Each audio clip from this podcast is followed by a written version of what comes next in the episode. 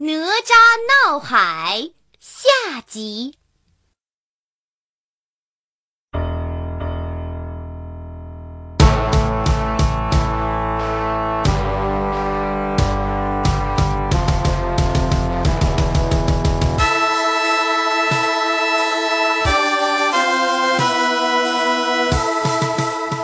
龙王上天宫去告状，这可不得了了。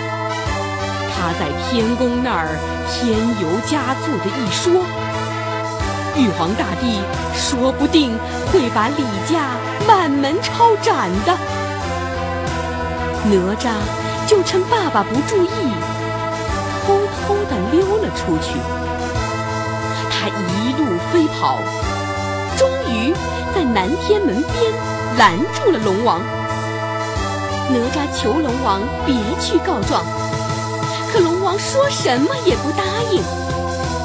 这下可把哪吒给惹火了，他一拳就把龙王打倒在地，一手抓住他的衣服，一手紧紧地握住拳头，问他：“你还告状不？你还敢打我？”非告你的状不可！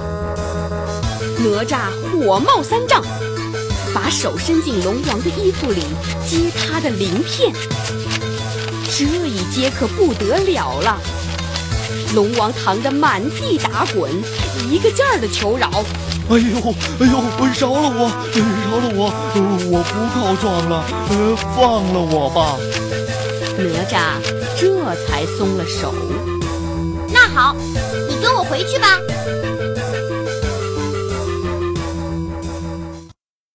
他怕龙王在半路上逃跑，就叫龙王变成了蚯蚓那么大的一条小龙，藏在袖子里带回家去了。李靖正在发愁，哪吒回来了。爸爸，您别愁，龙王不会去告状了。李靖生气的教训道：“你闯了祸，还胡说八道！真的，我在南天门拦住了他，不让他去告状，他答应了。胡说！您不信，就问问他自己吧。”哪吒把袖子一抖，抖出一条小龙来，小龙一着地，就变回龙王了。龙王怒气冲冲地告诉李靖：“哪吒怎么把他打倒在地，又怎么接他身上的鳞片？”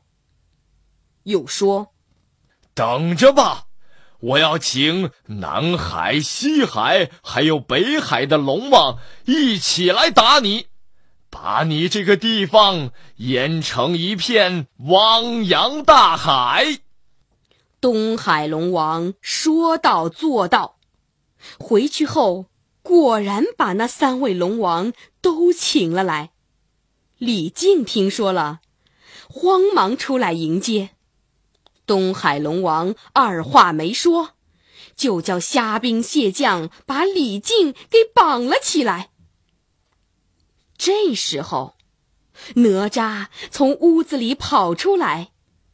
对龙王大声喊道：“打死夜叉的是我，打死三太子的也是我，把您打倒在地、接您名片的还是我，跟我爸爸没关系。快放了我爸爸，我自己做的事自己来担。说吧，你要我怎么办？我要杀了你，给我儿子报仇。好啊，不用你们动手。”我自己来。说完，哪吒立即抽出剑来，当着大家的面自杀了。四海龙王只好把李靖放开，收兵回去了。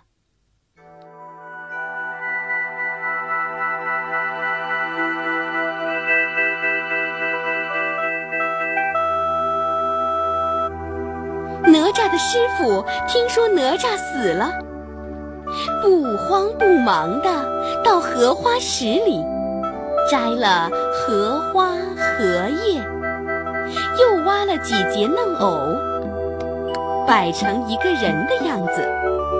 摆好了，他往荷花上面吹了一口仙气，说：“哪吒，快起来吧！”那荷花、荷叶和嫩藕马上变成了哪吒。他慢慢地睁开眼睛，好像睡了一大觉，刚刚醒来似的。师傅又给哪吒两件宝贝：一只火鹰枪和两只风火轮。